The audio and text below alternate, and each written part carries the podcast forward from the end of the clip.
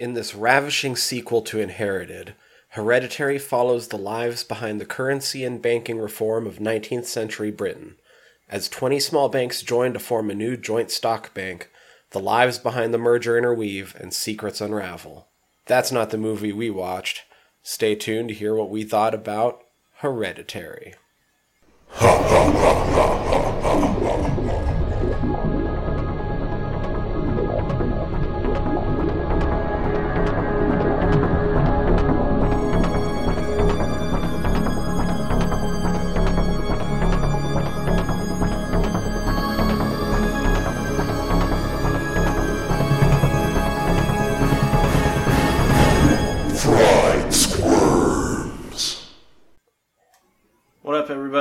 This is Tyler, This is Danny.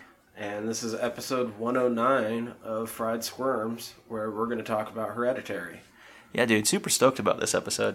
I'm super stoked too, although you just let me in on a little bit of news. I know, I let a down. little of the air out of our balloon. Man, we were all stoked. We're all set up right now to have a shit ton of people in my living room, not in the normal recording studio, because we thought we were going to have a shit ton of people. yeah, no kidding, right? But life got in the way, and now we're going to see who actually shows. Exactly. So this is uh, this is one where we anticipated like maybe four or five people, Yeah. considering the movie. Uh, we have, what, one for sure now? I think at least one for sure, two perhaps. Maybe. Okay. I mean, that kind of sucks, but Nah, it's we're okay. gonna make the most of it. It's gonna be fun. It's just gonna be awkward doing it out in the living room. That's okay. Just a change of pace, if nothing else. That's right. I guess really quickly, do we have anything before we get to this guts and bolts before everybody shows up? Not necessarily. The one thing I did see was there's a special effects makeup artist on like some really big films who currently passed away. I wish I had the information up, but Let me see. I think I have it right here. John Carl Buechler. I don't know how to say his last name. I, I guess I've read it before, considering he worked on Reanimator, Nightmare on Elm Street 4, Dream Master, Halloween 4, Ghoulies, From Beyond, shit like that. So awesome, yeah. Pretty big name in effects, especially for that time period. Yeah, some pretty awesome films. Big name, like I said, but unfortunately he's passed away. I'm trying to think if there's anything else. Not necessarily. Uh, You know, I mentioned to you off air. I got a, uh, a multi-region player finally, and purchased some films to go along with that. So I'm looking forward to those. But other than that, man, just kind of hanging out for the most And part. I know I've mentioned to you before that I know that Blu-rays uh, aren't always strictly encoded. So one of those UK releases I'm going to be borrowing from you just to Oh, no see if doubt. it works on my player. Nice. That's I'm quite alright with that. Because cool. if it does, I'm going to buy my own copy. Nice. Hell yeah. So just yeah, wasn't going to spend the money without knowing whether it was going to play or not beforehand. Completely But understand. You're already going to have it. yeah, Might as well. I'm okay with that. Yeah, shit. I don't really have anything. I went and saw Captain Marvel, but that's not horror. So I'm super looking forward to next week, where I think we're going to go catch Us next week. Dude, that's gonna be awesome. I mean, I suppose with Us, we can probably just. I mean, we'll talk about it more later, but we'll probably do like a little like 30 minute or something. Yeah, just a little bit of a reaction. A little bit of reaction, talk about it, throw it out there for you peoples. Yeah, nice. Shit, I guess let's get to the guts and bolts of Hereditary.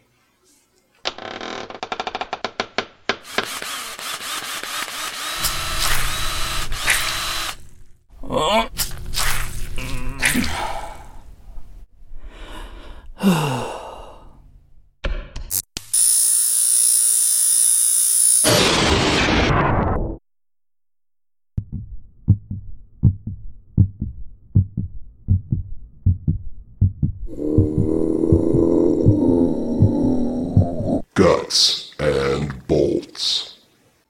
All right, Hereditary. Your what horror movie of the year for last year? Yeah, that was my number one last year. Probably my number three, but it's still way up there. Yeah, no doubt. One of the better horror films of last year for sure. So let's see, guts and bolts. Oh, I suppose we should start with synopsis. Yeah, just a brief synopsis. Ooh, a family starts having horrible shit happen to them. I guess what would be like a spoiler free synopsis?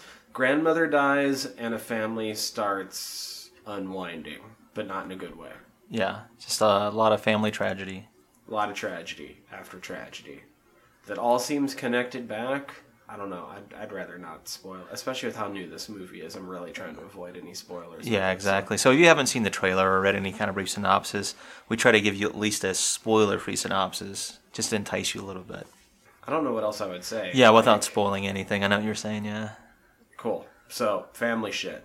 And creepy shit and unwinding of a family shit. Exactly. All happens after a grandmother's death.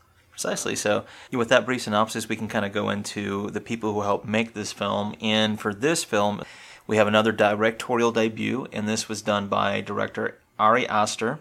Now, he's known for some of his short films, and some of those I was mentioning to you is a controversial short film, and it's called The Strange Things About the Johnsons. And before I came over, I watched a little bit of it, and I can see why it's considered controversial. It has a really interesting theme to it, and it's another one of those that showcases the family dynamic. So I think some of his short films kind of focus on that. Now, along with this film, he does have an upcoming film that's coming out in this August, which I'm really looking forward to it, and it's his follow up called Midsommar. So think about the title. I don't want to say anything because I have seen the trailer, but it looks pretty promising. I haven't watched the trailer yet. I feel really bad because I got really excited when it dropped, but when I saw that it dropped, I was literally on my way to work, so I didn't have time to watch it. No and I just uh, doesn't matter how much time I've had with this weekend. I just didn't get around to doing it. So I saw a couple screens though, and a couple stills from it, and even that looked promising. So Yeah, it's pretty make cool. that what you will. Now, one thing I did want to mention because I was chuckling was I did see that Ari directed and starred in a Funny or Die video, and that video is entitled Tino's Dick Farts. So if you're familiar with the Funny or Die series and you haven't seen that one, I think by the title alone, I'm kind of curious about it. And if you're curious about the short films, you can find them on Faux Beef Vimeo's page. So just in case you were interested in those. Now, he also helped write the script and screenplay for this film. I'll move on to our cinematographer. This gentleman's Pawel Pogorzelski. Now, he and Ari both went to the AFI Conservatory together, so that's where they formed that bond and relationship. And so, if you look at some of his shorts, they worked on those together. Now, he's gone on to be the cinematographer on such films as Patchwork, We're Still Together, the film Tragedy Girls, the film Boost, and the upcoming Midsommar as well.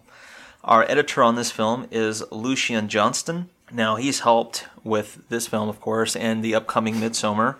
And Jennifer Lame, she has done such films as Frances Ha, While We Are Young, Paper Towns, and Manchester by the Sea. Oh shit! I've actually seen Paper Towns. Nice. even though like that's not up my normal alley Yeah. of I almost have to tell this story really quick and go off on this I'm okay, I like that. because fucking Paper Towns normally not my genre at all and nothing against like which Green is it John Green that wrote that I, I'm not sure. I can tell it's you. based on I think a John Green novel so definitely not my normal thing like Fault in Our Stars all that shit Gotcha. you know what he actually sometimes shops where we work cool enough guy That's pretty neat. really reserved, but yeah, not my normal genre. However, at the time, I was buying weed from this guy who was kind of new to dealing. Mm-hmm. Not super new, like he had done it off and on here and there, but he had just gotten like really into dealing and was starting to traffic in some higher priced goods. gotcha. But I had known him before that, and like we used to hang out and shit, and like I knew one of his exes really well, and all this shit. So I was over at his place and buying some weed, and he had just started the movie, and basically was like, "Hey man, do you want to like hang out and watch this movie with me?" And do a ton of coke. I like. All right. Uh, so I did coke throughout all of Paper Towns, Wow. and it makes it a super enjoyable movie.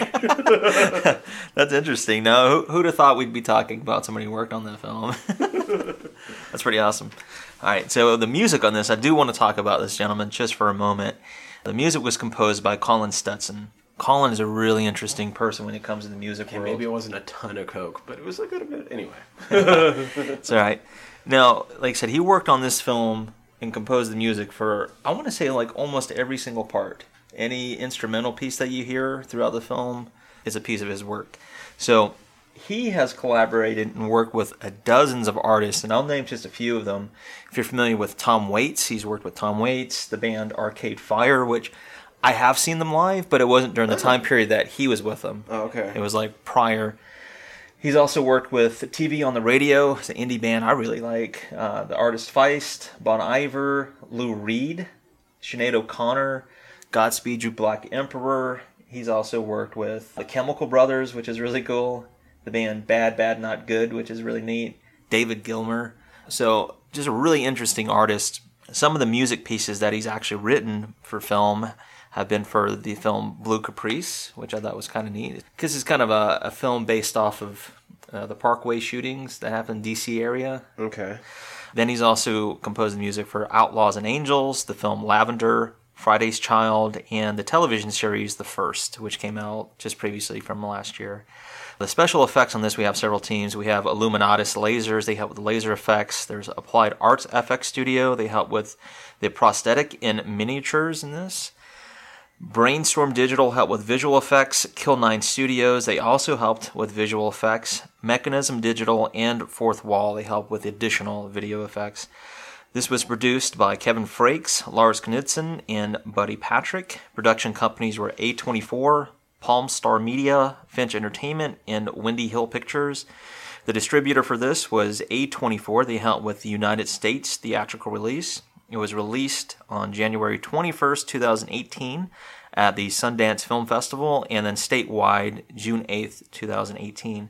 Its budget was an estimated 9 to 10 million dollars. Its opening weekend, this was dated June 10th of last year, it made 13.6 million dollars. It grossed domestically 44.1 million dollars and then when you add in its worldwide it made $79.3 million. Now, this is the highest grossest A24 film. That's uh, including The Witch, which we're big fans of. Oh. And um, there was a film that came out last year. I actually watched it. I can't remember the name of it, but it literally it, it made more than all the A24s Damn. that had been released prior. All right. I do have two taglines for this film. I kind of I kind of only want to want to tell you one because I think the second one's going to ruin it. It'll spoil it. Oh, okay. Yeah. So the first one I have is every family tree hides a secret. Okay. And I don't want to say the second one. I might say it in the next section, but Okay. I'll reserve it for this section. All right, so moving on. I want to start talking about the cast. Now, there's only a few people that we really should focus on because they're the main cast. The rest are just kind of bit players, so I'll, I'll focus on those. All right, so leading off, well known actress, killed it in her part in this film, and I'm talking about Toni Collette. She plays the part of Annie Graham in this film. And some of the films I think of, probably one of the first ones is The Sixth, Sixth Sense. Sense. Yeah. I think that might be the only other film I think of. I did look through her filmography, and I'm sure I've seen her in something else before, but yeah. I pretty much just think of her in Sixth Sense. She kills it.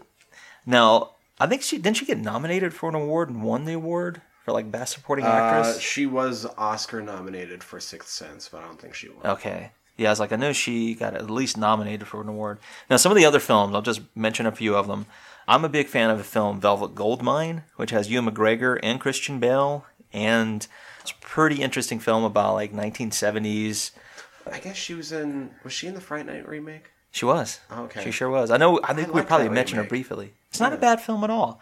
But yeah, Velvet Goldmine. If you're any kind of fan of '70s British music, it's a pretty interesting kind of fake biopic about it. She was also in the films Shaft, the film About a Boy, The Hours, the film Little Miss Sunshine. It's been way too long since I've seen Shaft, but I have seen it. So Yeah. She's probably more well known for the role she played in on United States of Tara, which came out uh, in 2009 and it ran through 2011.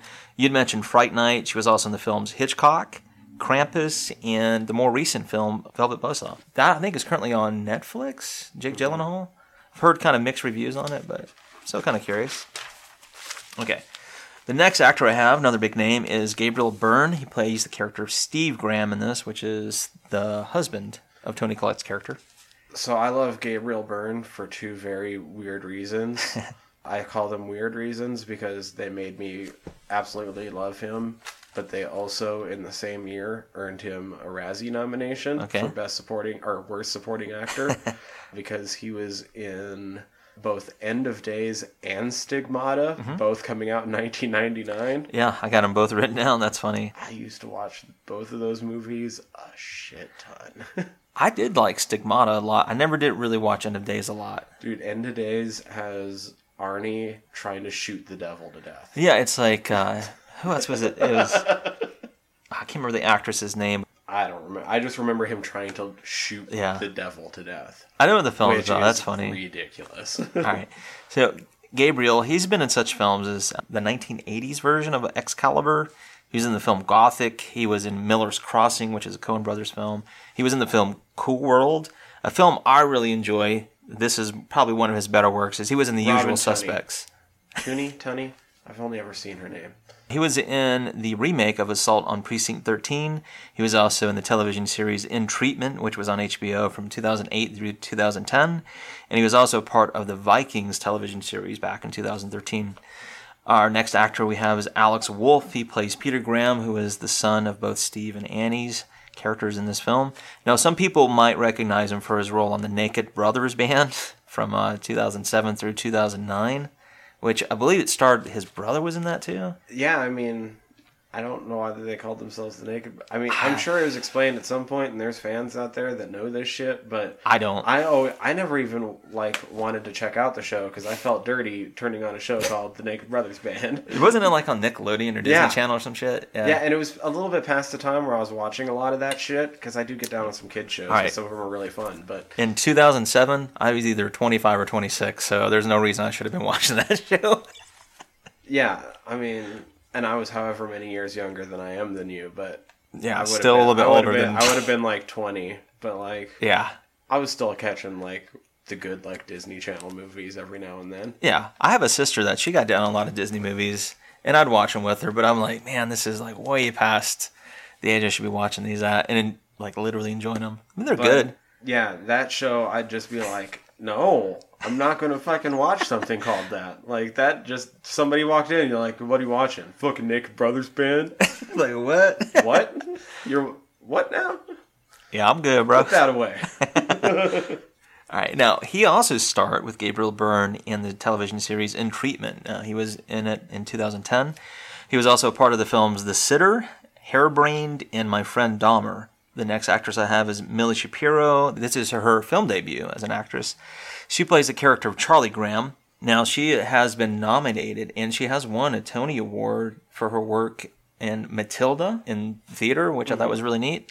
She's apparently a really good singer but she and Alex Wolff both went to the same acting school together, and that's how they knew each other prior to this film. Now, she's also been a part of the television series Splitting Up Together that came out last year. Ann Dowd is the last character I have, or excuse me, the last actress I have, and she plays the character of Joan. And some of the films I have her are some pretty interesting ones because there's some pretty acclaimed ones in this. But she was a part of the movie Philadelphia. So if you like Tom Hanks, she was in that. You might have seen her in The Apt Pupil, which is a film I really enjoy. It kind of has a dirty name attached to it. I know we've talked about it several times. She was also in the films Garden State. You might have seen her in the film Compliance. She was a part of the television series Masters of Sex. Uh, she was in 1995's Bushwhacked. Mm-hmm. Fantastic movie. I saw that she had she was like a kind of like a side character in some of those films. She was a part of Captain Fantastic. Now there's two shows I know her from specifically. I watched HBO's The Leftovers, which came out in 2014. She was in it all the way through the last season, and she's also more currently been in The Handmaid's Tale, which came out in 2017, and she was in I think the first two seasons of that. All right, so that's pretty much the cast and crew. We gave you a brief synopsis. We should give you some warnings in this. There's not a whole lot, but there are some pretty juicy moments when they are. There's a couple moments where it gets super graphic for like 10, 15 seconds at a time. Literally a couple moments. Yeah, there's not a whole heck of a lot in terms of that. Like, it's not gory film. It's not. I it's not gory like gushing. Blood. No, no, no, no, Although no. at least one of the times I'd say it was pretty fucking gory. Yeah, there's some good moments. Um, For sure. But it's literally like two moments. There's some fire, there's some blood, and some, uh, you know, just your general stuff. Some adult content involving Oh, some language and, yeah, some nudity. You see some dick at the end. Yeah, there's some dick and Oh, there's some there's bush. some boobs and stu- stuff too. But Yeah. I'm just like, ah, his dude's standing there with his dick out.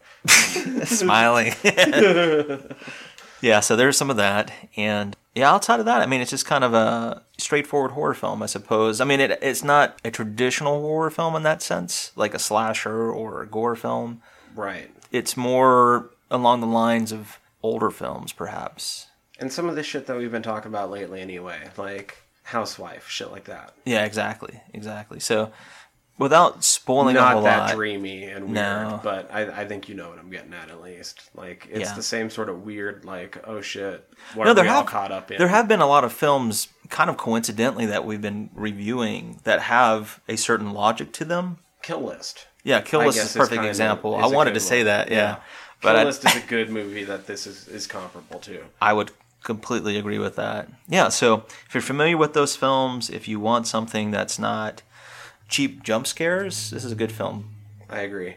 Yeah, I guess let's take a small break and see who actually shows up for our guests. Sounds good, and then we can get into how it makes us all squeal. All of us. Squeal. God, what's happening to me? God, where am I? Why am I hearing these things? Oh God, what what's going on? Oh, Jesus, come on! Oh my God, what's what's going on? Where where am I? Oh gee, why why? Come on, somebody, somebody! Ah, come on, come on, come on! Come on, somebody! So, ah! Sir, Come on, somebody, somebody's there. Somebody's got to be there. I will shock you. Come on, ah! Sir, Come on, sir, you must Come on, listen to me. Sir, I only have one question. How does that make you squeal? Welcome back, everyone. I mean, I guess it's been no time for you guys out in the fucking digital world. But for us, it's literally been a week. We probably, I mean, we'll take a look behind the scenes here for a second, and nobody showed up last week. Yeah. So we were like, fuck this. We had so many people wanting to, to, to come on here and say something that we'll put it off a week. So we put it off a week, and the living room's currently set up for like six, seven people. We have Justin here with us. Yeah, we got Justin in the house. I'm here. Somebody showed this movie has apparently for us been all about the hazards of trying to get large groups of people together Yeah. however we're happy to have you here to share your thoughts Thank you. Absolutely. uh, and i know that you guys both come bearing the thoughts of some of our other comrades that were supposed to be here It's just one in particular. Yeah, and I have one from another. Yeah, well, Riley couldn't make it, and he just wanted to let you know that he found this the most erotic of any movie he's ever watched. Wait, did you say erotic? yeah, he said it. I asked him if it was okay to say if if it was he thought it was the most erotic movie he's ever seen, and he said it was fine on his behalf to say that. All right. So all right so riley finds this erotic Nice. let's hold off on yours for a second right i guess as we as we start to talk about this this episode isn't necessarily going to be intended as a commentary but I didn't set all this shit up in my living room for nothing so we're going to go along with the original intent which is i am going to hit play on the movie without sound and let it play in the background so that we at least have a common focal point that's rolling and if you guys want to match this up with the movie, I will tell you that I'm about to hit play. I, I guess I'll, I'll let you know as like the logo comes up here in a second, and then we'll start talking about Hereditary. Nice. Let's see, I'm watching it on Amazon Prime right now, so we're going through some adverts. Advert, advert, yay Prime. oh, the penis chopper. That was And Lorena Bobbitt. Even if you guys do try to line this up, it's not going to line up exactly because we're still going to, because we're not intending this to be a commentary, we're still going to be editing it. So Yeah. we might end up ahead of wherever you guys are watching. But the the A24 logo is going right now, so you guys know where we're at. Okay, Hereditary. Nice. Let's start off since he's not here with Patrick's thoughts. Okay, so Patrick, he actually went and seen it with Riley and Alex. And then later on, he and I and his nephew went and seen it. And that was the first time I'd seen it. Anyhow, he said because he couldn't be here, this was his thoughts. He says, My notes just say, it's like a night terror. I was in a hypnotic paralysis the whole movie. The sound design and camera movement are the straps and locks on the nightmare seat, and the story and the acting are the ghost that crawls into your soul. You didn't have to get that poetic with it. I'm Oh, but he did. any- I'm not going to be saying anything that flowery. Screenshot it because that was a mouthful, but yeah, you know, there's a lot for me to say because this is one of the films. You know, we had talked about our favorites from last year, and this one for me was my number one from last year. Just really enjoyed it. I think the movie experience, like we were talking about yesterday, It kind of solidifies certain things that normally doesn't translate when you watch it at home. For example, the sound design in this film plays a huge role, and I felt like in the theater it had like a really huge impact on how I viewed this film. And of course, it's having no impact right now. I know, it's just the complete rolling this movie opposite, right? sound. Well, it gives us a chance to talk more about the cinematography. right? Well, I guess I do also want to say before we get too far into this that if you don't all remember Justin as well as we do, go check out the Event Horizon episode. Oh, that was a lot of fun. that was a good episode. Uh, I guess we didn't give you that good of an intro this time that's around, right. Justin. But Feels like only yesterday was the Event Horizon show. I know this is a different event horizon here. Indeed. So I guess how does this? So yeah, Danny, this movie was your favorite of last year. How does this movie rate for you, Justin? Obviously, you wanted to come talk Yes, about it. so- um, it also rated up there as probably number one of that year. I was told about it, not what what the movie was about. I was just told you need to see this. It was from Jen because her boss Paul had seen it and said this was worth it. And this isn't really a typical genre that he watches, but he enjoyed it. So then Jen's like, we should go watch this. But we just decided to go in without even seeing a trailer. So we just knew it was supposed to be scary. Saw it. What I enjoyed about it is that it wasn't a typical plot line. I couldn't predict what was going to happen. It was scary, not so much in the sense of gore, but in the sense of suspense and not knowing what could come next. But they did a really good job also with the music. Um, it was very atmospheric. It most reminds me of there's an uh, artist out there named Tim Hecker. It's very atmospheric. It's hard for me to listen to alone, but when you put it to an image, it definitely enhances both sides of it too. what the image does to the music and vice versa. But yeah, I just thought overall it was a very well done movie. Believable actors, especially that scene I'm sure you get to later Oh, with yeah. the mother. I won't spoil that right now, but yeah. I know, spoil it right now because you might have to bounce out before we ever get to that scene while we're Oh. actually watching the movie. It's the scene. Okay, so the little Because one. I'm, I'm get, I mean, because we're in the spoiler section, so we can bounce around this motherfucker Oh, as much as we gotcha. want. So I'm guessing you're talking about the dinner scene. Well, are actually, you it's the going- scene is when the mom goes to the car and finds the decapitated daughter, Oh, and yeah. then goes Okay. back in the room, and the, her son goes in and peek, peeks in the room and just sees her like dry retching and just crying, and the husband's trying to comfort her. It's that scene. You're just like, whoa, she's putting like everything into that. Wow. I don't hear many people actually bring up that scene. Everybody seems to bring up the Oh, that's no doubt. The dinner scene's great too. the dinner scene. Yeah, or the or the uh, knocking, you know, attic knocking scene. Yeah, that one right there for me. It's when I think about horror, you know, it's super subjective and what makes you scared and what does it for you. But I was thinking, had I had seen this film probably at the age that Patrick's nephew had watched it at, like I think he's 11, his nephew, Oh my gosh. right? I was like, that scene would had like give me fucking nightmares because I I think that's probably the most horrific scene, arguably, in this film, aside from maybe a scene with a telephone pole.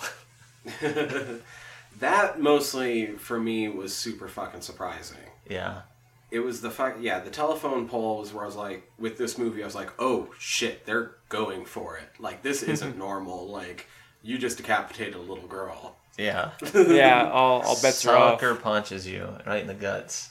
Now I guess for me, Well, it's all, well, keep in mind with that scene right there. What was also good in terms of the cinema and the suspense building is when she gets decapitated. He stops the car, and I think there's like a five minute scene of him just breathing. Maybe not five minutes, but it's quite a long extended Yeah. scene. Where it's It just feels like silence. it. yeah, silence, and he's just breathing, and you can tell in his head he's like, "What he do can't I do?" Quite look all the way. Yeah, he can't He- look back. Doesn't know what to do. He's just like, and then eventually comes to the decision: I'll go home like nothing ever happened. Yeah. But there's that long period of time where they draw it out, and he did a good job with it. Exactly. It, it gives you a sense of what he's going through because of the shock and, and awe value of it. You know, like, oh my God, did that really just happen? And it's what within the th- the first thirty minutes of it, a little over two hour film. So uh, yeah, it's an impactful scene in the way it plays out to like the emotion from the family, and but that's it lends its hand back to that strong acting you were talking about. So now I have to say, this is one of those weird movies for me because I did really, really, really enjoy this movie. Out of everyone I, I talked to about this movie, I end up feeling like I liked it the least. No, it's okay. That's it's Yeah, well, someone has to like it the least. yeah. and that's it's all right. Why not you, Tyler? Yeah. And that's I'm like I do really enjoy this movie, but my come away is that there's a lot of things for me once you get towards the end of the movie that it feels like the studio really stepped in and made them sort of spell things out where I think I would have enjoyed the movie a lot more if it would have been the more pulled back you kind of have to put some of the things together yourself Castle Rock ish. kind of Castle rock ish but like, I guess the thing that really, because it, I mean, who knows if we're even going to watch up to this point in the movie. Yeah, so yeah. I, the main example I have of this, there's a few things that happen throughout the movie, and maybe we'll talk about more of them as we start to get into our notes a little bit deeper. But I think the main example of what I mean by how handholdy it gets is that when she opens up her mother's notes, not only does her mother have a book of notes to even open up in the first place and not just have to put together clues, but then everything that you need to know is actually highlighted. And if you missed that, then another character actually tells you everything that was highlighted a minute and a half later. Yeah, yeah, I know what you mean. Isn't that what they say is good writing? Is that tell them what you're gonna say, say it, tell them what you just told them. I, I think with the the tone that this movie puts through the middle of the movie, though, it just suddenly was a lot. Like I said, handholdy. It feels Yeah. like it went from treating me like an adult to treating me like a child. Yeah, and I understand that. I think too because this, like I said, it's didn't have like a huge budget, but A24 they've been putting out some pretty solid films, you mm-hmm. know, in the theater. This one got a lot of hype too, so you're probably right. There was a little bit more of a studio influence in this. Well, and I'm also thinking because it's Ari Aster's It's directorial debut, debut, yeah. right? Like sure I have a is. feeling, Was he especially in his with late twenties when he did No, this? he's like early 30s, I believe. so he is he's still young. Wow. Yeah, relatively. But I could see in that instance too, the studio sort of keeping a little bit of a grip on like, hey, we're paying for you to have Toni Collette and Gabriel Byrne. Exactly. Like, we're not going to let you put out a movie that's going to confuse audiences. Yeah, you have and to I rein it in a little bit. there was a. That's the thing. I feel like there was a test screening where somebody got confused, and that at least one of the scenes that sort of I want to bitch about was put in a reshoot. yeah. One of those stands out as being like perfect reshoot fodder, which happens all the time on movies. Like, um, but it seems influenced by a general audience test screening Yeah, I can rather understand than a that. horror audience. Which one thing I think that's interesting about this film too, in that regard, is that this is a very divisive film amongst people who did see it in the theater. Because you had one of two things, of course. You had people who either really, really enjoyed this film, or people who just like, like I- can't see why people like this film. They thought it was laughable, and they talk about the scenes that made them laugh as opposed to make them, you know, scared or what have you. So it makes you wonder too. It's like you know, you go in having maybe a preconceived notion of, of what to anticipate. For this one, I seen the trailer, and then after that, didn't really much about it, and then saw it, and I was like, wow.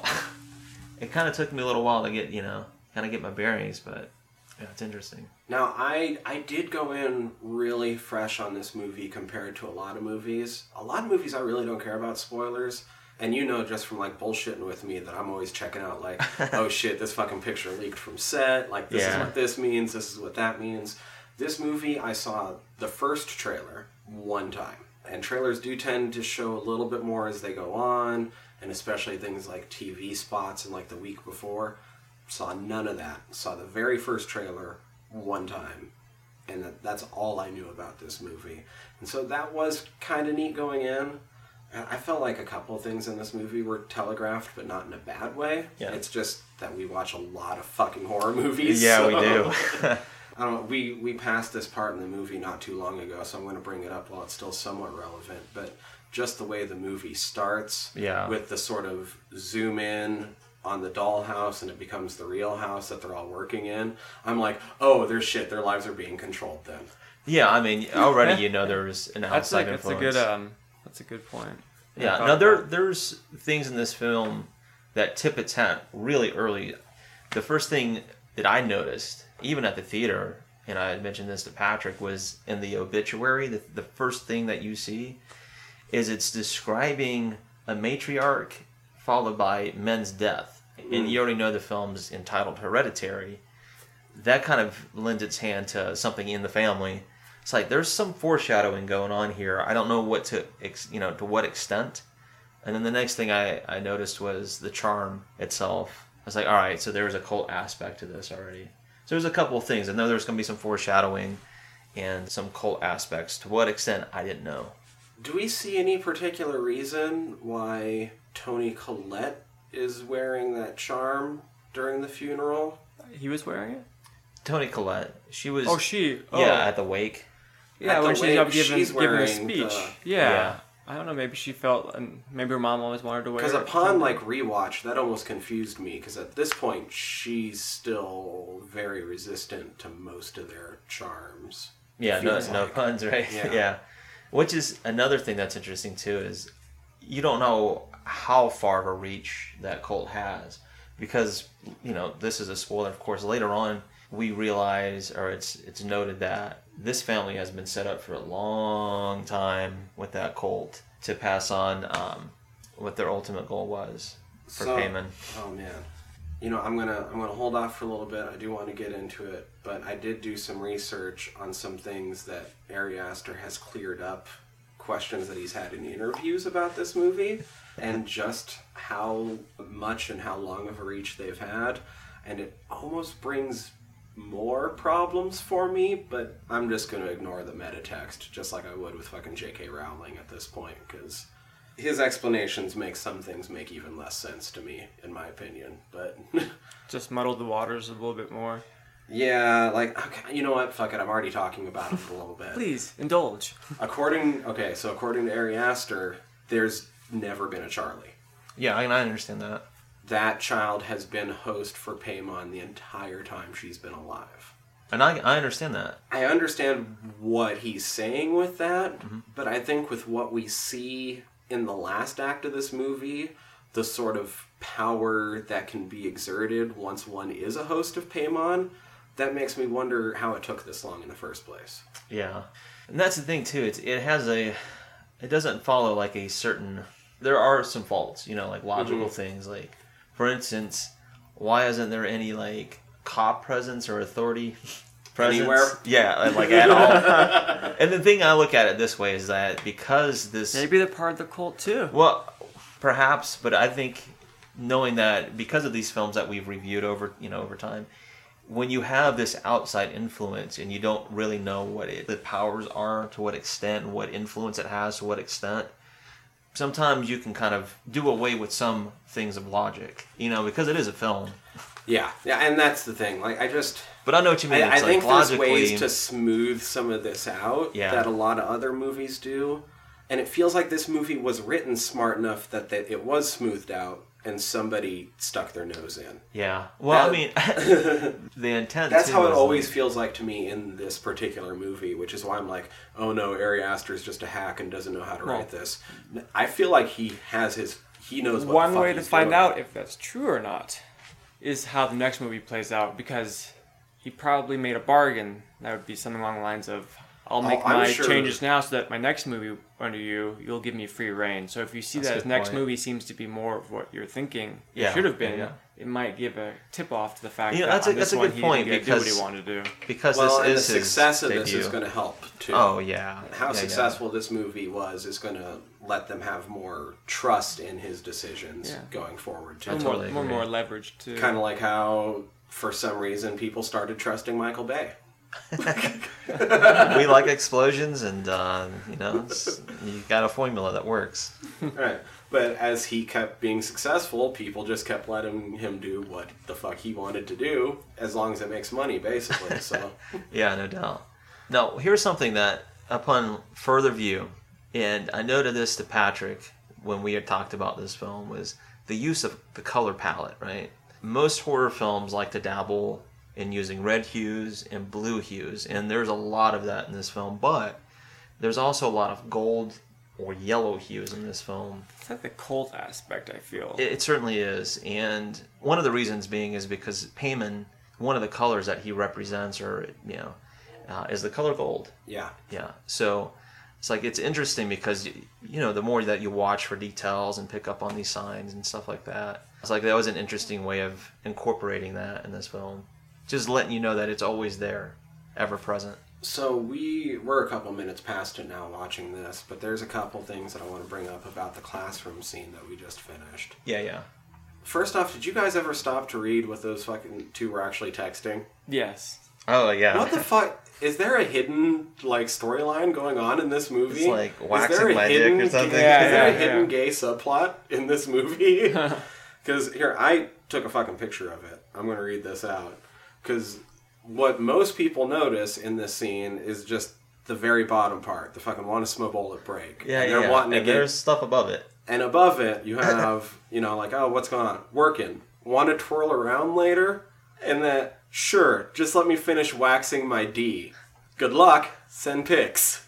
Yeah, you wonder if it's like an actual meaning or, or some just being. He could But be- then he's sitting could there checking out Dodge. uh, The woman- Bechdel's ass. Yeah. yeah, Her yeah, name's Bechdel. She always passes the Bechdel test. That's funny. Something like Alexis Bechdel or something. Like. Alright. I can't remember her exact name, but So here's one of these scenes that we're on right now, where she's actually entering that like grieve Mm. group. Yeah, losing a loved one. this is one of my favorite scenes in the movie. Yeah, and this is kind of a tale as well for me too, because I was thinking, all right, she's being influenced to a certain extent because she's like opening up right now. Like for somebody who's there for their first time, like they're really opening it up. See, so for me, the reason I love this scene is this is one of those scenes that sort of shows uh, something we've talked about before in the past, which is the weird uh, relationship between horror and comedy.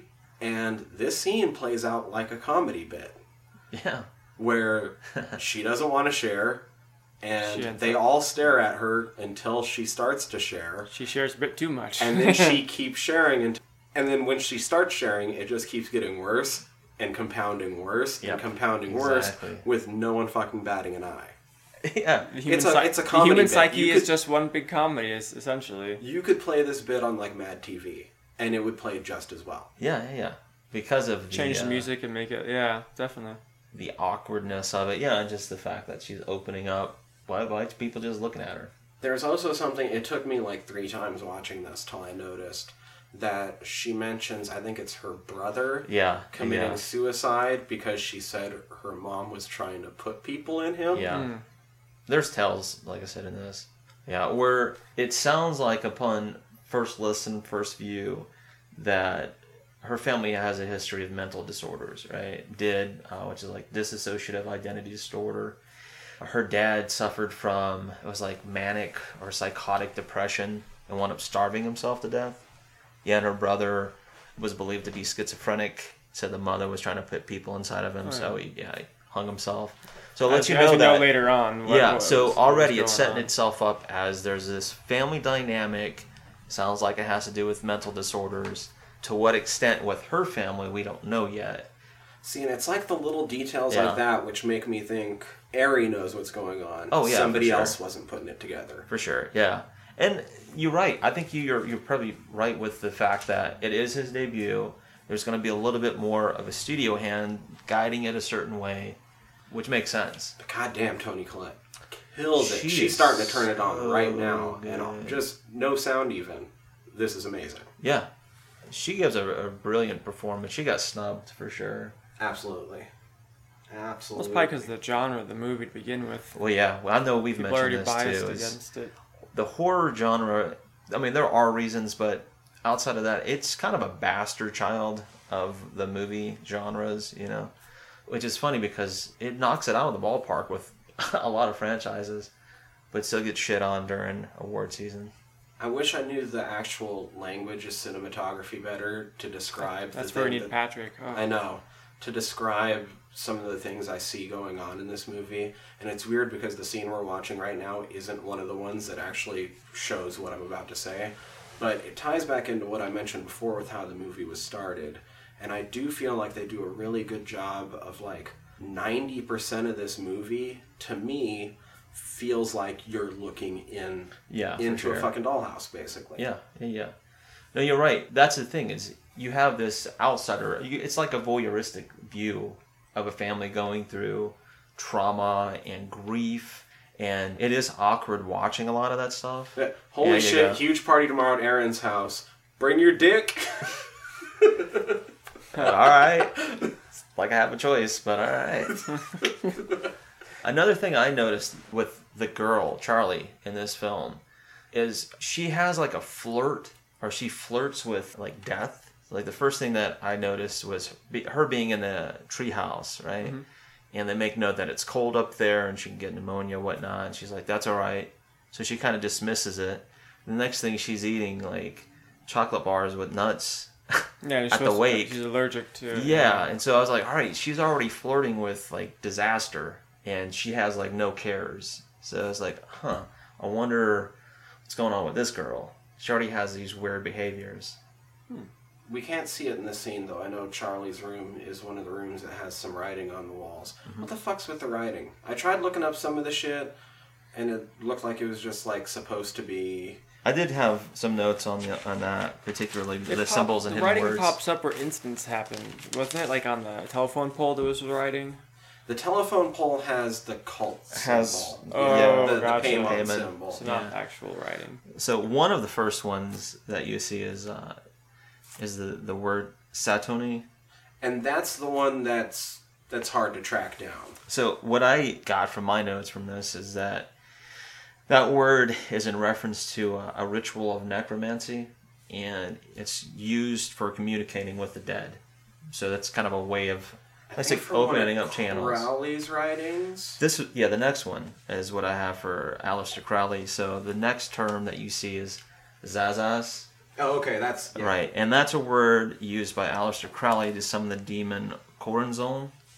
And from what I understand, is like he and a couple other people, I think, were out in the, the desert somewhere in Africa. I can't remember exactly which country, but you know, they claim that they went out there and summoned this particular demon, and that was one of the words they used to summon him.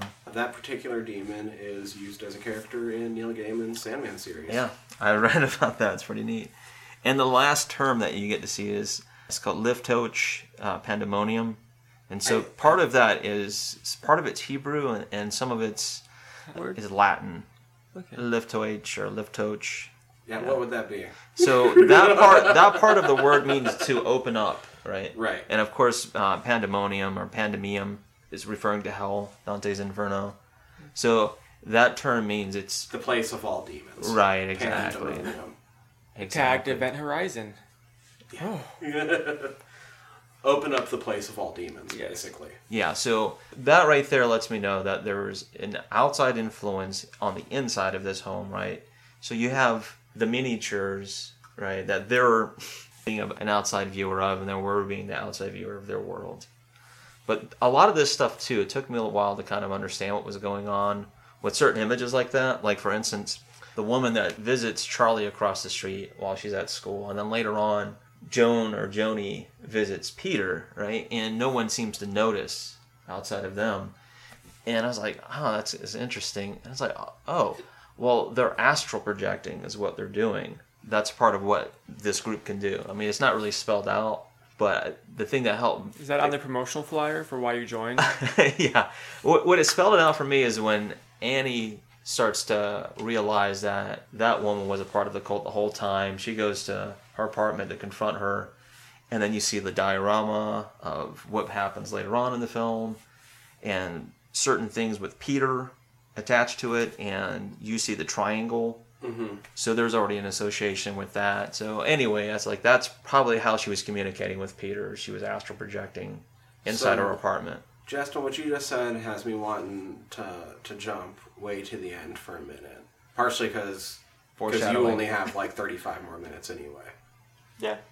So if we go all the way to the end, if you're asking the question, why would you join? What's in the pamphlet Oh. for why you would join? Oh. Right? Well, King Paymon's astral projecting bring- is one. astral projecting. Apparently, he's oh. supposed to bring you riches.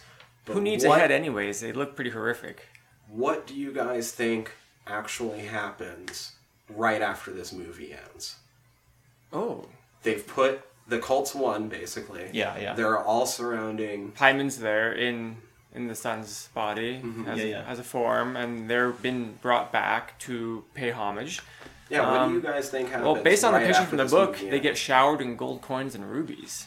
Yeah, so apparently, That book that they opened had that picture in there. yeah, Paimon is supposed to grant you like wealth. He'll show you hidden treasures, And along with that, you also get to learn about the sciences and the arts, and I think some of the people, demons that that are along with him too, uh, they called familiars, and they also grant whatever their powers might be. So you gain all this wealth and knowledge and riches, a lot of influence. So But now that he's actually Yeah. back, what do you actually think happens? Because I talked to this with Patrick after I watched this for the first time.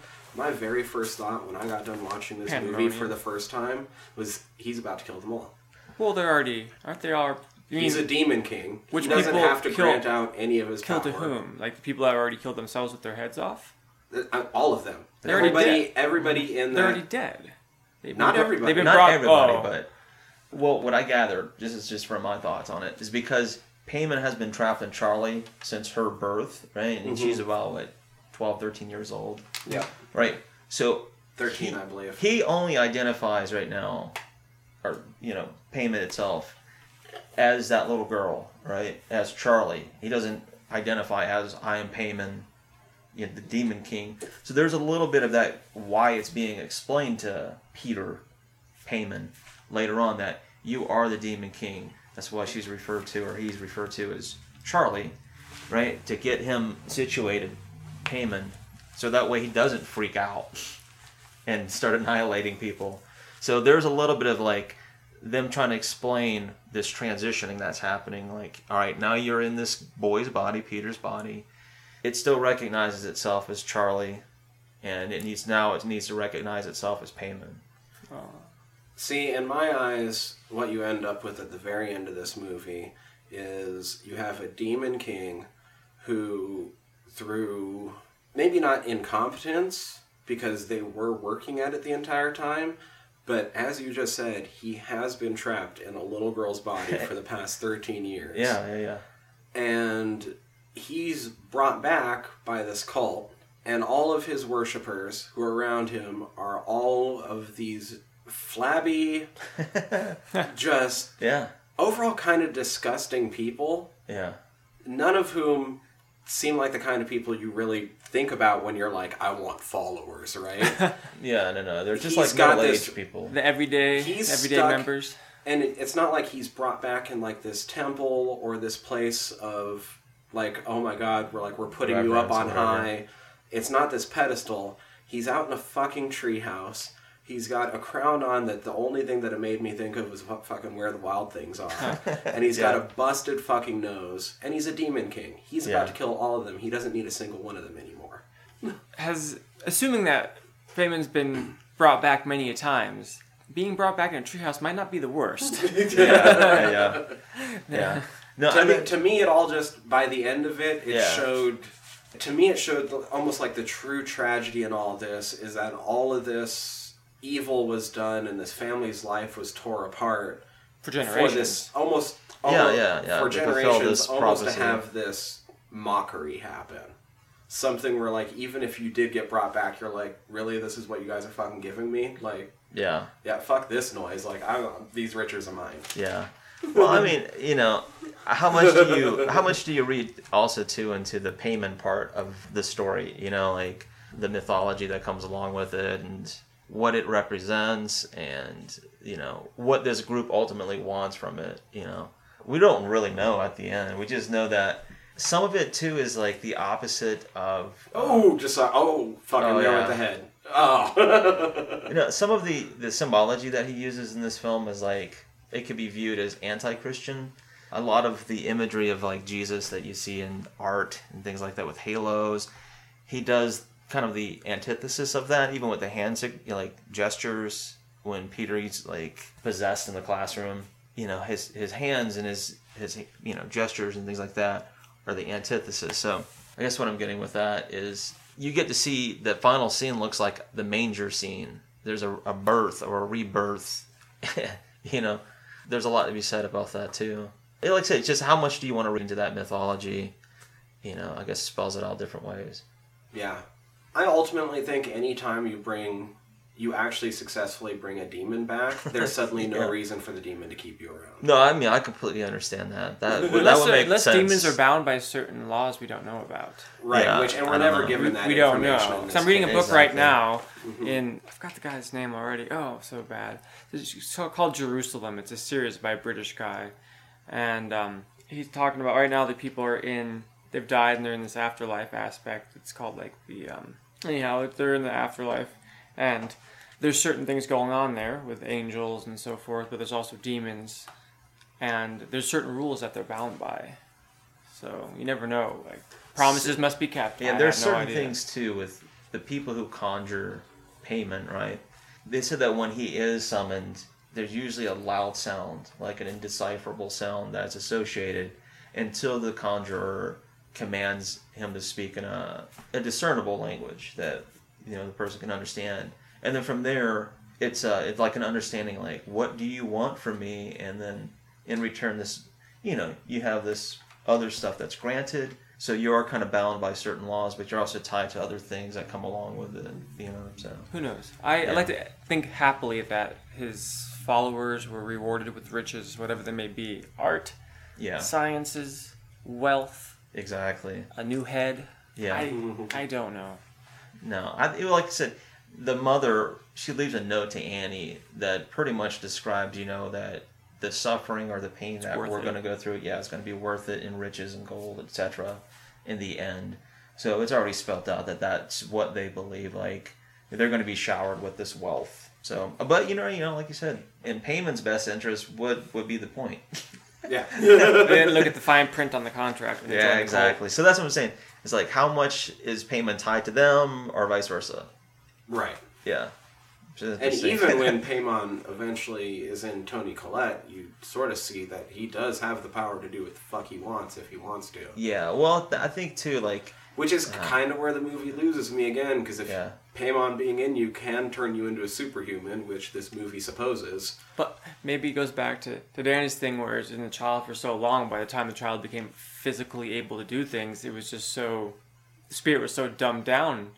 And maybe when it transferred back over to Toni, it got like, awakening again, like, I know who I am. But maybe this is the problem: is that the movie never gives any of this, and we're having well, to exactly, all of it exactly. It, it is and a, make our own excuses. a lot of for it is hypothetical. A lot of it is kind of based off of some of this Paimon mythology. From what I understand too, is like Paimon does not like to be in female bodies.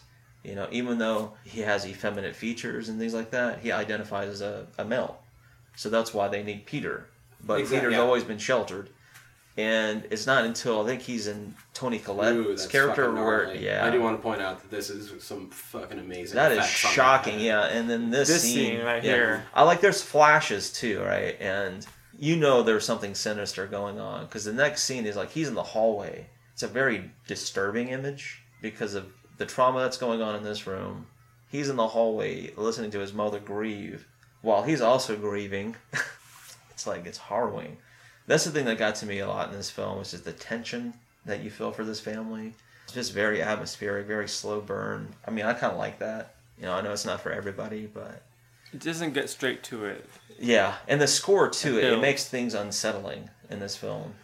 to bounce back since we're kind of on about the head right now one of the neat things i noticed upon third rewatch at the party when he walks into the room to smoke weed and he makes that Oh, decision is to it the leave his computer? Sis- to leave his sister alone Yeah. as he walks into the room they're showing a guillotine going on the screen Oh.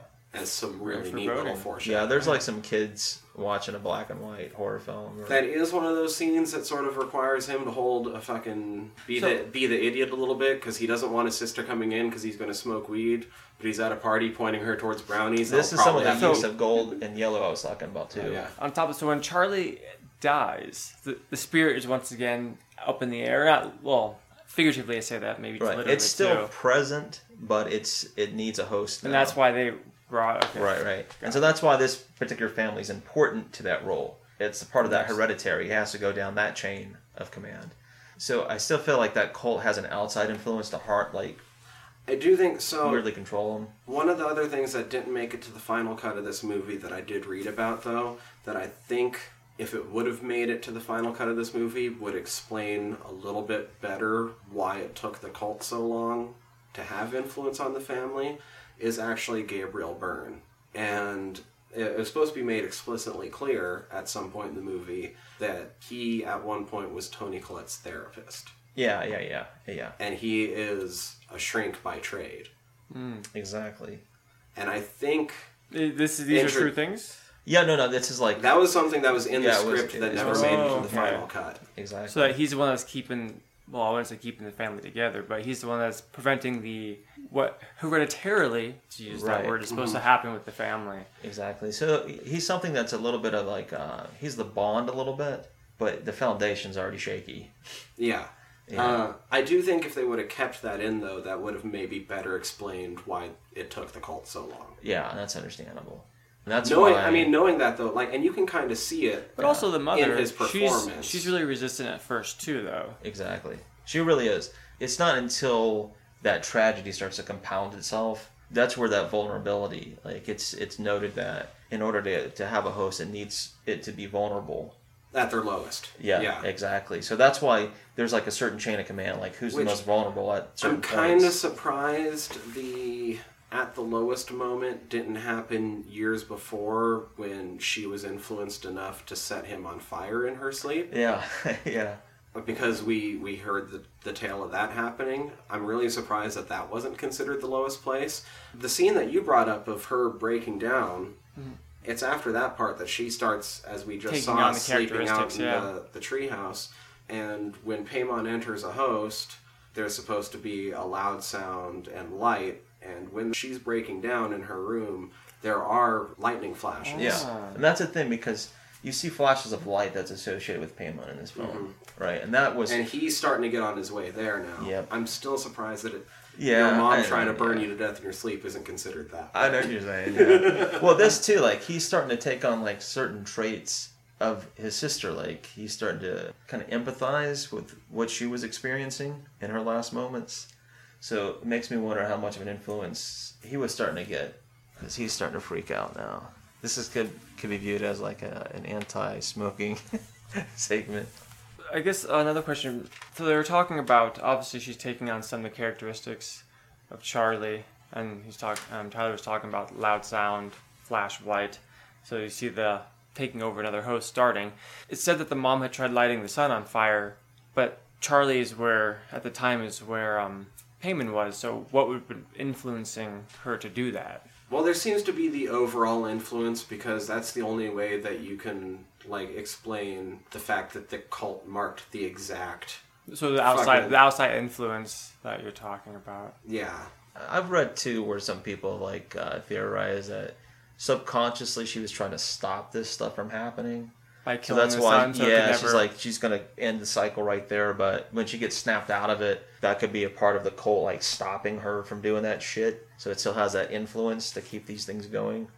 Mm-hmm. Uh, she was very particular in keeping her son away from Yeah, her exactly. So there, there's already a resistance. She's already made it known that she's resisting her mother. So her mother is kind of backdoor doing this shit. She's like, all right, fuck you. I don't need you. I can go straight to your kids. Yeah, this is like, man. The thing that really got me too is like, if you've ever gone through any kind of family tragedy or just dealt with awkwardness, like this movie fucking hits home. I get it. It'll hit you. Yeah, it's a dysfunctional family. It really also is. unfolding. It's- so I do appreciate too. I I've been getting on the fact that the cult seems way too powerful for things to have taken as long as it does. But the movie, in its defense, does show the cult not getting their way the first time because she's about to be stopped by fuck, what's her name, Joni? Joan. Yeah, or Joni. Joan, which eventually leads to like the seance thing and shit. Yeah, But well, I the mean, the, cult red right there alone kind of hints its hand that she's up to no good. Yeah, but the the cult tried this super direct manner do we think the Just a couple is it- scenes before by her? slipping something or do you think it's more yeah. members of that group that were in the ther- in the? Uh, Yeah, they grieving were already group? in the. the Oh, the I think wake. then you think the whole grieving group was? I think that's the All only members, way the or- earlier scene There could makes be sense. yeah. With none So of it's them it's not just her then. Well, you know, you got to keep in mind too that the cult is already at the grandmother's wake, so they they're already in. You know, Yeah. they already have an influence. They've already been having an influence. It makes me wonder too, like how much this support group is influencing her to get in touch with either Joan or outside members who are setting this up. You know, to what extent? Yeah, I mean, this ultimately seems like Plan B because they wanted Toni Collette to just go by herself when they slipped that fucking pamphlet into her mail. Yeah, yeah, yeah. I think the thing that really, I think, like hit home was like when they started playing on the uh, the seance, like empathy part, making you feel like, you know, you have these connections with children, and children with death, it's like it's already going to hit these chords with a lot of people. Like that's a very sensitive subject already.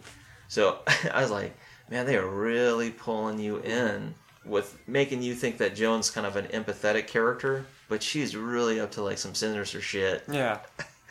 Which You don't realize that until yeah, When it all starts a little later, together. yeah. But I'm like, man, she does such a good job of setting her up this whole time, reeling her in. she just got her, man. But yeah, she's a really good actress too.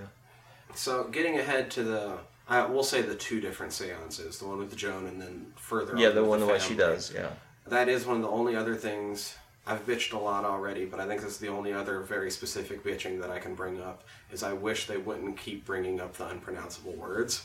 yeah, It was just really noticeable after the first time.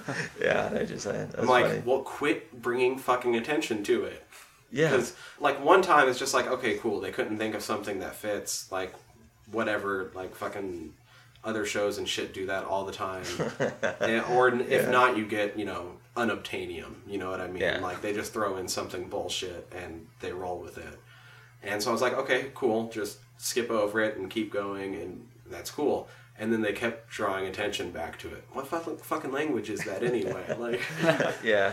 It's funny, man. they keep not saying it, and I'm like, "Just quit bringing attention to it. Yeah, so, so I'm doing that. That's funny. well, I Uh, guess that was just a little nitpick. Yeah, I'm about to say for all things that could be, you Yeah. know, for any movie bitched about, that would just be. I just favorite. thought it was very, very weird simple. that they kept bringing it up when they didn't have something. Yeah. Maybe it was the studio. yeah, that's true. That's true. But yeah, this is another thing I was talking about with the use of blue in this film. How much he really, really enjoyed using that hue. There's scenes too that I noticed, uh, especially with the, the scenes with Peter in the school. If you notice, like the kids are just the background. There's something blue. There's always something blue. It's just it's like you can't help but notice it. Even in these scenes, you see that, that light blue. So uh, I, I kind of paid note of that. And the red hues, once again, just lets me know there's something sinister that's associated with that. I would agree. Yeah. That's a good observation. I There's there's a I've lot only of seen it one time through, but now that we're Yeah. watching it again and you're mentioning it as we go, these things are quite obvious. Yes, this is very obvious. There's blue hues throughout it. There's definitely gold theme too. Yeah. I just didn't first time going through it. You're just trying to focus on getting pieces put together Exactly. and understand the plot. I'm gonna have to give it another watch and start focusing Yeah. on the other aspects. Just some of the, the things that I noticed too is the fact that we know that the grandmother or the grave was desecrated. Yep. And so Oh, they see, make like here we go. Here's yeah, the there's the outside influence. But yep. she doesn't go, so then Joni has her do it. exactly. So they're So she failed. They failed one time, right. But then they exactly. had a backup plan. And then even her. So that's too. cool. Yeah. I really like that. yeah, she's even like, boom, she's being influenced. She's being very passe about this stuff that she's finding in her home. you know, even the uh, the scene with her daughter, she's just very passe about it. You know, she's just need a very neutral. It's like that's not a very neutral view. Almost what like it's a matter of fact type of thing. Yeah, Oh, exactly. you know, yeah, her head came off. There's some more blue for you, Justin. Huh? There you go again. Yeah, more blue, and there's the yellow, kind of goldish. Yeah. And if we want to tie into the sort of like folklore and Yeah. occult and magical theories that are out there and exist, then we touched on this for a second when we talked about voodoo mhm. before. Yeah. And how a lot of the things that people think about in voodoo, like voodoo dolls and stuff, didn't actually originate with voodoo, but that's actually from European witchcraft because Yeah, the people that were writing early voodoo stories actually didn't know anything about voodoo, so they wrote about what they knew. Exactly. And things like voodoo dolls, the equivalent in European witchcraft is based on what would be called thaumaturgy, which is the idea of something on a small scale being linked and happening, making it happen on a large scale. And so all of these things that she's doing with the dioramas could be seen as the cult influencing her to make their influences stronger by reinforcing them through thaumaturgy. That makes sense. Yeah, I know what you're saying. As she's making it happen on Yeah. a small scale, she's reinforcing it on the larger Exactly. It's like a link in a mm-hmm. way. Yeah, just uh, making that. And bond kind of stronger. anchoring it in place. And Yeah, makes sense. And she's unaware of that. That's what she's doing. Mm-hmm. yeah, that's another thing too with the family is that there is an artistic hereditary link too with the daughter. She likes to draw and create this Oh, more I abstract art. think of the art because Yeah. the grandma makes the welcome mats. Yeah, and she just catches it when she walks in and says, "That kind of looks like the welcome mats my mother makes." Yeah, and and Joni's like, just kinda like, jokes oh, it off. Yeah, oh, Yeah. interesting. Oh, that's interesting. Mm-hmm. Yeah. But then she makes the dioramas. The daughter draws. even Joni, she makes dioramas. She's artistic as well. So there's this artistic bond amongst these women. Well, maybe one of the gifts. Perhaps. Already yeah. showing Remember, I was saying the arts is Yeah, a part knows? of what happens. Yeah, so it's interesting. But this first time watching it without, you know, picking it apart, my initial impression was like, all right, she's an empathetic character. I didn't know she was like sinister. Like this right here lets you know too. There's something up with the T. You don't really pay attention to it. She's like, oh, whatever. I didn't know what her character's purpose was until I think maybe the seance scene is like, oh, she is up to no good.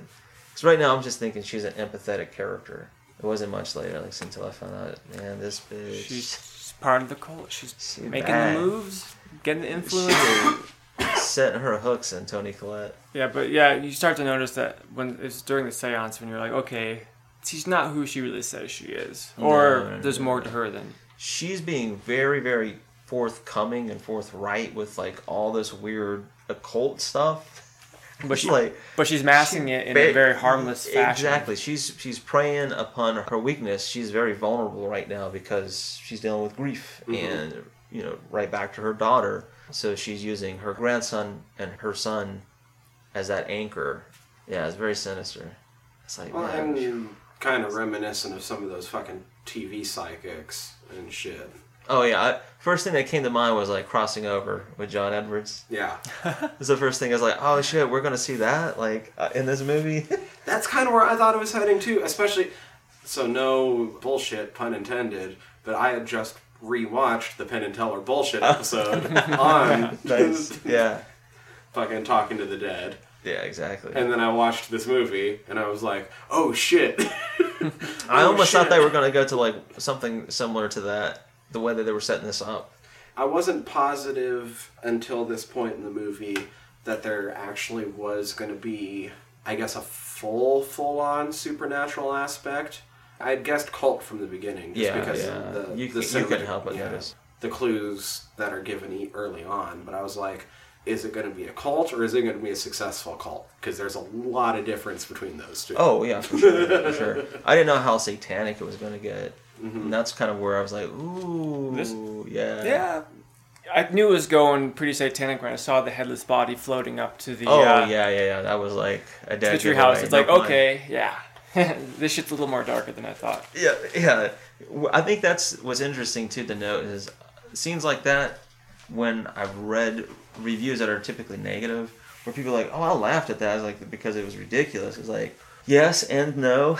It's like yeah, typically you don't see floating bodies going into a treehouse. I think it's when Jen was like, that was the thing that she mentioned. She goes, so it really stunned her because the last thing she was expecting was a headless body. By the way, it had just basically beheaded itself by using a piece of wire Yes, exactly. up in the attic. That same body then just floating magically Floats up to up the treehouse. It's like, oh, I didn't see that coming.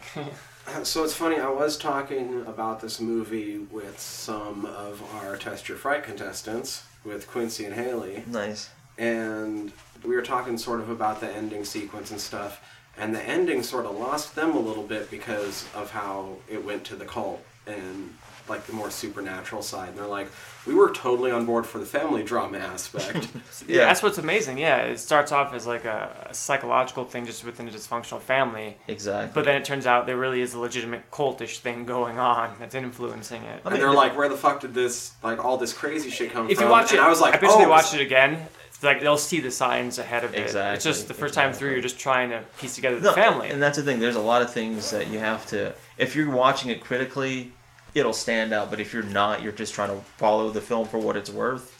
Then it's going to leave you with some questions. Yeah. You know, it certainly will. And it's funny because I had to tell them like, oh, my first time through, I was like, when are they going to get to the cult? Because they Yeah. set that up Yeah, early, yeah. and I really want to see what the fuck's going So on. see, you, you caught that's it right the- away though. I Yeah, knew, oh, I knew it was cult right away. I just didn't know to what extent. I knew, yeah, I knew it was cold also, but I was thinking more like just her mom had some crazy following. Yeah, but I didn't realize how in depth it was. She's until- like uh, the Kool Aid cult. Yeah, no. When they were, like I said earlier, when they went into that dollhouse, I'm like, oh, that's a sign that they're not in control of their own lives. yeah, exactly. And So- that's only because we've been watching a lot of that kind of movie lately, like Housewife and all that sort of shit. Yeah, it, it is kind of a unique kind of narrative and, and uh, a thing that they're playing with with that, which I, I like a lot. Is the supernatural kind of Lovecraftian tell. It's like there's such an outside influence that it kind of you have to suspend disbelief a little bit, you know, in order for it to make any sense. It's like And it's not going to make 100% logical reasoning. Yeah. Um, It's just not. God, here, here's the thing too. As much as I've been piping up about shit that I didn't like about this movie, this movie's like my number three movie of last year. Yeah. Like I said, Like I, now it would kind of be shitty if you only watch three movies. yeah, exactly. yeah, but no, that's I not watched a point. shit ton of Yeah. movies Okay, last year. that's good. Yeah. Uh, or okay, so there was a lot of movies last year. So maybe overall out of movies, it would be maybe a little bit further down. But horror movies, it's my number three, and the only Yeah, things that that's topped fair. it were Suspiria and Mandy. That's a fair top three, regardless of which order you have those in. Yeah, I think it's a fair order to have from last year. yeah. I mean, if we're talking about all the movies last year, Yeah, no, like understand. Endgame and shit happened. I mean, not Endgame, but Infinity War happened. Yeah, yeah, Endgame's yeah. about to happen. Yeah, I I would just like to thank you for uh, taking the time to bring me on. I have to get myself going. Oh, absolutely, Bye, Justin. Thanks for Justin. coming Pleasure. on. Enjoyed it. We'll miss you, buddy. I will see you at work tomorrow, Sounds good, and I'll man. see you on Wednesday. It sounds good. And you have a good night. Everybody say bye to Justin. Bye, everybody. Justin. Thanks for watching. I mean, listening. Oh, and watching. Go check out Justin as his turn in, as Sunshine, Lewis on Jafar. Go check out the YouTube. That's just a. You are reminder. my star. Justin. You are always our star. See ya. Nice. All right. So a few things I do want to note was in a theater experience watching this film. See, I do really wish I would have had a theater experience now with this movie. Yeah, and I think that's the cool, thing that really, like I said, concretely, like what solidified it as my number one was that experience because the way that the sound design is in this film, the thing that really blew my mind, and it's like it uses this really low sonic rumble throughout, and I think at one point is it goes on for like 15 minutes. Oh, 15 to 20 minutes, I think, because I went and seen it with Patrick and his nephew. I was like, man, is that coming from the theater next to us? and then it went on a lot longer than I anticipated, and I was like, holy shit, that's actually coming in from this theater that we're in. And it's like it kind of makes it, you know, makes you feel uneasy. But I like that about this film because it builds to that tension and drama that it's going for. So it's layered with you know you following this uh, family tragedy drama and then on the outside you've got this cult shit that doesn't really i mean it's working in its favor because it's making these people very vulnerable. But as long as their shit's getting fulfilled it, they could care less what's going on with this family. Mm-hmm. You know they're just taking advantage of the fact that this tragedy is happening and it's uh-huh. compounding. I did see one other thing. I'm going to paraphrase this a little bit just because I already closed my notes because I got through most of them. Yeah, yeah, uh, there's that's not much else I want to bring up except for this one thing. And I do feel that Ari was successful in this. And I saw a quote, and it's this is paraphrased once again, where he said this movie is basically a demonic possession movie from the viewpoint of the sacrificial lamb, yeah and i can understand that yeah and that he succeeded. Yeah, this is absolutely sense. what this movie is yeah for any little things I do have, like I said, I don't think it was his. I, I feel like, especially, I haven't watched his short yet, but you did. It sounds Oh, like he's a very transgressive filmmaker when he chooses to be. Yeah, and that's the thing that I uh, recognize is that just watching the strange thing about the Johnsons and then watching this is noting that he's not afraid to talk about family matters, you know, like taboo subjects and things that kind of go against the mainstream. So I saw what he did when he wants to be a little bit more creative in his storytelling and provocative as well. so, yeah, this one lets me know, like I said, there's a little bit more of that studio hand, which is fun. I mean, it's still made for a really good film. I understand why it's polarizing for a lot of people, but for me, because we do this, you know, week in and week out, I appreciate it for its technical merits. Honestly, that one Midsommar trailer that we watched looked so good that it already almost looks like he might have made our generation's Wicker Man. Yeah, I think so. I think I'm that's probably a good way of looking at that. I mean, uh, I I'm gonna try not to keep it that hyped up in my mind so I don't get let down. Yeah. because Man, that's one of the highest bars you could put out there. But no doubt. Well, the thing that excited me about this film too was the fact that it did go satanic with the cult aspect of it. minute, minute, minute. Yeah, and I was like, ooh, it's like I know that's a touchy subject for a lot of people too, you know, mm-hmm. especially if you lean certain ways, you know.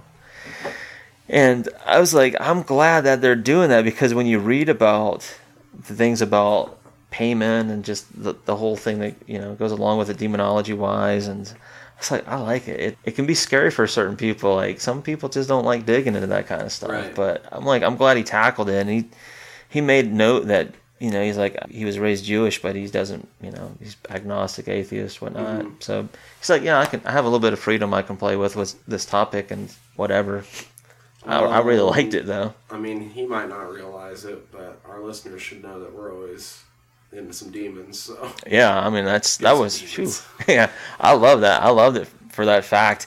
Uh, put people in me. a, yeah, a couple of them. I don't know if I go that far. There's a couple of things I like that I know just like so reading certain reviews that a lot of people didn't like was maybe like the last 15 20 minutes of the film. You know when uh, Gabriel Byrne's character finally catches in flames. And that was like the final straw that broke the camel's back for Annie, Toni Collette's character, right? I gets do beca- wish that that made a little bit more sense because there doesn't seem to be any reason Right, right, right. Yeah. that he bursts into flames. Yeah. But I can buy that. That still seems like a nice. Yeah. That one wasn't so far out there by that point in the movie that it really bugged me that much. I was still just like, Yeah. guys sort of set up. She got set up. this. She got set up. she was set up the whole time. but uh, what I liked about that is how it was playing on almost a little bit of a trope. You know, it's like it's a little silly, but it's effective because it builds this tension. And the thing that got me is when he finally goes into the attic and you have the cult members up there and it's already creepy because the grandmother was fucking found decapitated up there and she's banging her head on the fucking attic door, right? I almost think that seems better if she wasn't banging her head and just appeared. Oh man, Nothing. I found it effective. But Uh, still, I still found it effective. Yeah. But I'm like, that felt like it was something for modern audiences, Yeah. and not something for the flow of the movie. But I understand. The thing that I that I noted too is he likes to use things of like repetition, and I noted that in my notes. Like, there's a lot of parallel scenes. For instance, the knocking. yeah, I think a part of that, is the knocking. yeah, because it's been going on throughout the film. I can see that. stuff like that. One thing I noted too is there's a parallel that he uses in the car. So there's a scene, of course, right after Charlie gets decapitated, and Peter doesn't want to look in the rear view, but he kind of glances. There's a scene that Peter Gabriel he picks up Peter from school. Gabriel Byrne. yeah, Peter Gabriel. yeah, Peter. Oh, that would have been different. Gabriel Byrne. Yeah, Peter Gabriel would be a I- lot different movie. Yeah, I've been influenced by his music a lot. but uh, yeah, Gabriel Byrne, his character uh, Steve, he picks up Peter after like he smashes his face, and he looks in the rear view at, at Peter almost in the same position that Charlie was in. So there, you know, he's using like these parallel images and these repetition things throughout the clucks and I sounds. can see if I- I like that. If the headbanging is meant to continue, I just think it's that- and- and then I can I can get on board with that. and, and I think some of it too is sounds are associated with Paimon's character, right? Mm-hmm. They said the name alone, it was supposed to be a, a translation of like a tinkling sound that's associated with Paimon. okay. Like when Payman gets summoned, there's always some kind of either music or like a high pitched sound until you instruct it to make sense. So uh, I think that's where the clucking too, that repetition of the cluck, it happens with all the characters who get possessed. So it's just little things like that. It's like that's in Midsommar too. I'm, I'm already noticing there's certain techniques he's using with that repetition. I think maybe what it is because I guess, I guess we've ran into this versions of this in some other movies too. Is that there's a sweet spot Yeah. where you should either explain a lot or explain very little, and if you hit too much in the middle, then Yeah. it makes everything.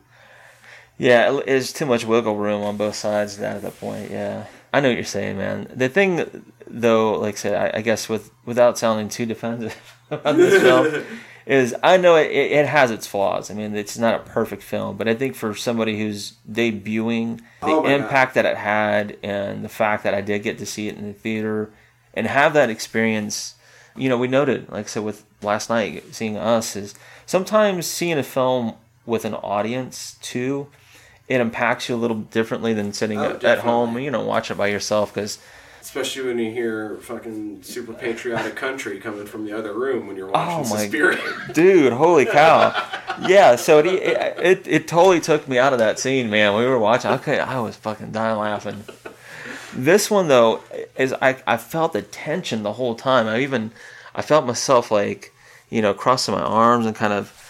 I was like, man, you know, I'm doing this subconsciously, but I'm also aware that I'm doing it because the, the film was making me feel tense. Mm-hmm. So there was little things like that that made me appreciate the film for what it was worth, and then I did a lot of research on it afterward, like you know the symbology and the cult aspect of it. It already had me hooked with the fact that you could also view it as a family drama. You know, just mm-hmm. how a family is dealing with tragedy and loss, and then there's this weird supernatural aspect to it. I think that's the other thing for how slow the family portion of this movie moves. It's not bad. Like it No, keeps no, you no, drawn yeah. in, and that's another one of the super like strong parts of this movie is that it is truly that compelling. Absolutely, yeah. It makes you it sympathize kind of with a these long characters. Movie, not the longest, but it's No, what two hours, it's- right? That's yeah, a it's two hours. chunk. Is a lot to follow, you know, for anybody. Yeah, yeah, that's still a good chunk. So, I guess I don't know. Like I said, I for as much as it sounds like I've been shitting on it, it was my number three horror movie last year. Yeah, So and like I said, it was definitely my it's a favorite. super strong horror movie. It's one that I definitely recommend. Yeah, and like I said, I am totally fine with with anybody who doesn't like the film. That's fine. It's subjective. You know, Mhm. art is subjective. I might not agree with your opinion, but that's okay. It's like I still like to hear the varying views why, and you know, maybe try to argue and you know defense. And it's not to to be nasty. It's just you know just trying to trying to figure out where we come from.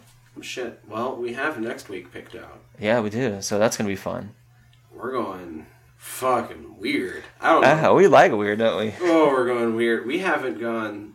I would say we haven't gone this weird since our second episode. Ooh, like Visitor Q weird. I would say this is the closest movie to being as weird as Visitor Q. Yeah, nice. And next week we're going with 1989's Tetsuo the Iron Man. Tetsuo colon That's the Iron Man, that's gonna be fun, dude. which I believe is currently on Shudder. If you guys want to go check it out over there to make it easy for your own viewing pleasure, I'm pretty sure that's what I watched it on. Yeah, and if not, too, I mean, Shudder has an awesome catalog, but definitely check out Tetsuo. because we're going to be talking about it. This is too short a notice, but Quincy seemed interested in it. I was Yeah. talking about it at work, and she was like, "That actually sounds really interesting." I'm like, "It's really fucked up." Well, I mean, she wants to talk about it. She knows where we're at. That's right. But shit, in order to keep listening to us, the best thing to do would be to hit subscribe on however you're listening to us currently, so you keep getting our latest episode every time it comes up. You can always head over to our website, www.friedsquirms.com. There are links up at the top to other ways to listen to us. The latest episode is always streaming down at the bottom. Links to all of our different portals in between the Facebook, the Gram, the Twitter, archive to all of our back episodes, all that good shit. You can always hit us up through our website or by emailing us squirmcast at gmail.com. We would love to hear from you. And if you are listening to us on an Apple device, it would be super awesome if you would rate and review us and get us into the algorithm so we randomly pop up for more people and they can be like, oh shit, I didn't know this existed because it's made by two stoners out in the middle of fucking Montana. Yeah, but I mean, we, we enjoy horror films. We like, you know, an array of different subgenres within the genre. If you have recommendations, if you have suggestions, if you would like to, you know, just say hello, we're always up for that too. So Yeah. yeah just let us know. And also, I already mentioned it once, but since we had Justin on, I would like to reiterate to go check out our Event Horizon episode, which was the first time we had Justin on. Yeah, it was a lot of fun. Um, you can check out our Pet Sematary commentary, where Justin's on for the first half, right? Yeah, he was on for a bit. And that was also with Patrick. And on the lines of Patrick and Justin, head over to YouTube and check out Just a Friendly Reminder, where you get to see all of our wonderful smiling faces. And Justin is pretty much in a version of Corpse Paint. Yes, he is. He has a really cool character. Maybe more mime. More mimey Yeah. than corpse painting. Yeah, but but there's there's a lot of influence there. A lot of, yeah. Go check that out. That would be awesome. Fuck, I think we're out of shit to say today. What do you think? I think you're right. No, like I said, I uh, highly recommend people watching Hereditary, whether you like it or not. Whether you like it or no, not, go I- fucking watch it. I still think it's is a, a film worth watching because it is Wonderful film. a very wonderful film. My favorite from last year. I do want my final words on this film to be that it is a really, really good Yeah. film. That it is filled with wonderful performances, great moments of tension, amazing ideas. The cult aspect is wonderful. I love the score. For all the parts that I shit on, this is a wonderful No, it's film. exactly, but That is what I want my final words to be on it. nice. I enjoyed this film, and yeah, it was fun talking about it. Hell yeah. I'm Tyler. I'm Danny. Fraud Squirms. Out.